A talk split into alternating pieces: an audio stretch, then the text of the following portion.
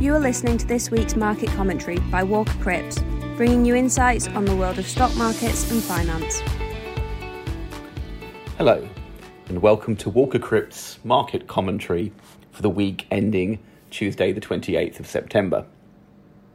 Having wobbled the previous week, equities climbed the proverbial wall of worry, shrugging off poor economic data, tighter monetary policy, and further Chinese discomfort in order to recapture lost ground. European surveys of business activity disappointed expectations, confirming that the post lockdown boom is over. Economic forecasters had underestimated the impact of sustained and intensifying supply side constraints on the manufacturing sector. And the disruptions also appear to be feeding through into the service sector. Employment intentions among European businesses remained strong but eased to a four month low. All in all, this was not a report that gave much support to all time highs in equity prices, but that is where stock markets are currently heading.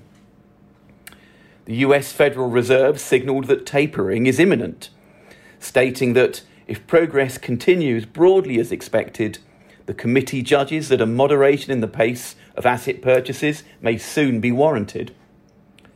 The consensus of expectations is that November will mark the start of the reduction, with asset purchases being wound down to zero over an eight month period.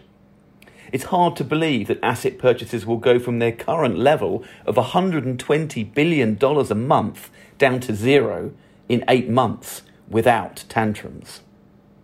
That will be the acid test the widespread conviction among equity investors is that central banks will come riding to the rescue at the first sign of a correction.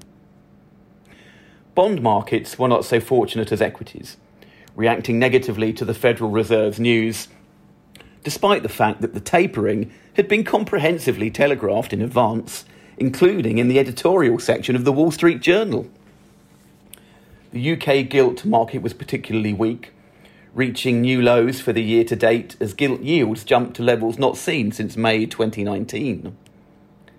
The Bank of England was the chief culprit here, having signified that some developments during the intervening period appear to have strengthened the case for a modest tightening of monetary policy. It did not help that the bank reduced its expectations for economic growth while increasing its expectations for inflation. The doom mongers were out in force, heralding the end of the bubble in bond prices. But the case for central banks to bail bondholders out of any crisis is far stronger than the case for bailing out equity investors.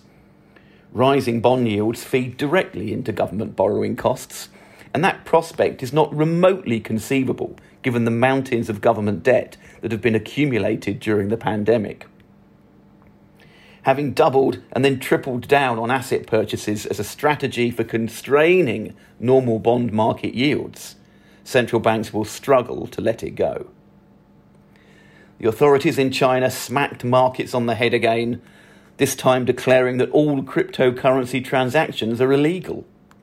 This was their boldest statement yet in the struggle to control cryptocurrency transactions and it was simultaneously issued by the People's Bank of China and nine other government institutions, including the Supreme Court and the police. The problem is that cryptocurrencies are, of their very nature, decentralized and hard to control. The news from China was not all bad, however, as the People's Bank of China poured cash into interbank markets in an attempt to forestall any chaos from the default of property developer Evergrande. That concludes the market commentary. And now we move on to the stock focus section. A mere three days after its 33 billion euro spin off from owner Vivendi, Universal Music Group was the target of pressure from MPs urging an investigation into its dominant market share. Nevertheless, investors are still sitting on a 25% gain versus the listing price. Shares in Vivendi, which still owns 40% of Universal Music Group, enjoyed a 20% bounce. Even rival Warner Music Group benefited, rising by 3% on the day of Universal Music Group's listing, as investors appeared to see value in a sector that had previously been overlooked. Nike's latest quarterly report disappointed, sending the stock price down 7%. Revenues of $12.2 billion were about $200 million below the average of analysts' expectations, which management attributed to problems with supply chains. The company reported that demand has never been higher, but that the time taken for a pair of Nike shoes to travel from factories in Asia to shops in the US has doubled from 40 to 80 days. Google takes the European Union to court this week, protesting its record breaking 8 billion euros in fines for anti competitive behaviour. At issue are contracts requiring phone makers to take Google's search app along with access to other apps. The case is regarded as setting an important precedent for the company's US investigation, where exactly the same bundling issues are concerned. Tesla shareholders were recommended to reject two board members who are standing for re election by the largest US proxy voting advisors. The firm, Institutional Shareholder Services, argued that votes against directors James Murdoch and Kimball Musk are warranted due to concerns regarding excessive compensation to named executive officers and to non executive directors. Brought about by the Evergrande debt crisis, Chinese property developers saw gains of 6 to 10% after the central bank said it would work to protect the health of the Chinese property market and home buyers' rights. The biggest gainer was Sunac China Holdings, up 18% after it denied that it was seeking support from local authorities. And now we'll take a look at the economic highlights for last week and what to watch out for this week. Business activity surveys in the UK and Eurozone significantly disappointed expectations. Both manufacturing and services activity in the UK were weaker than expected, with activity in the manufacturing sector declining most significantly. It's hard to avoid the conclusion that supply chain blockages are having an impact. Eurozone data was worse and was also marked by an unexpectedly large decline in service sector activity. This is potentially more worrying given the substantial dependence of modern economies on services, but the cause is harder to divine. Weak employment data in the US continued to be a theme, with weekly unemployment claims rising to 351,000, well above the expectation for a rise to 320,000. The likely culprit is Hurricane Ida, rather than the Delta variant, as the Delta variant has most likely passed its peak impact on the US workforce.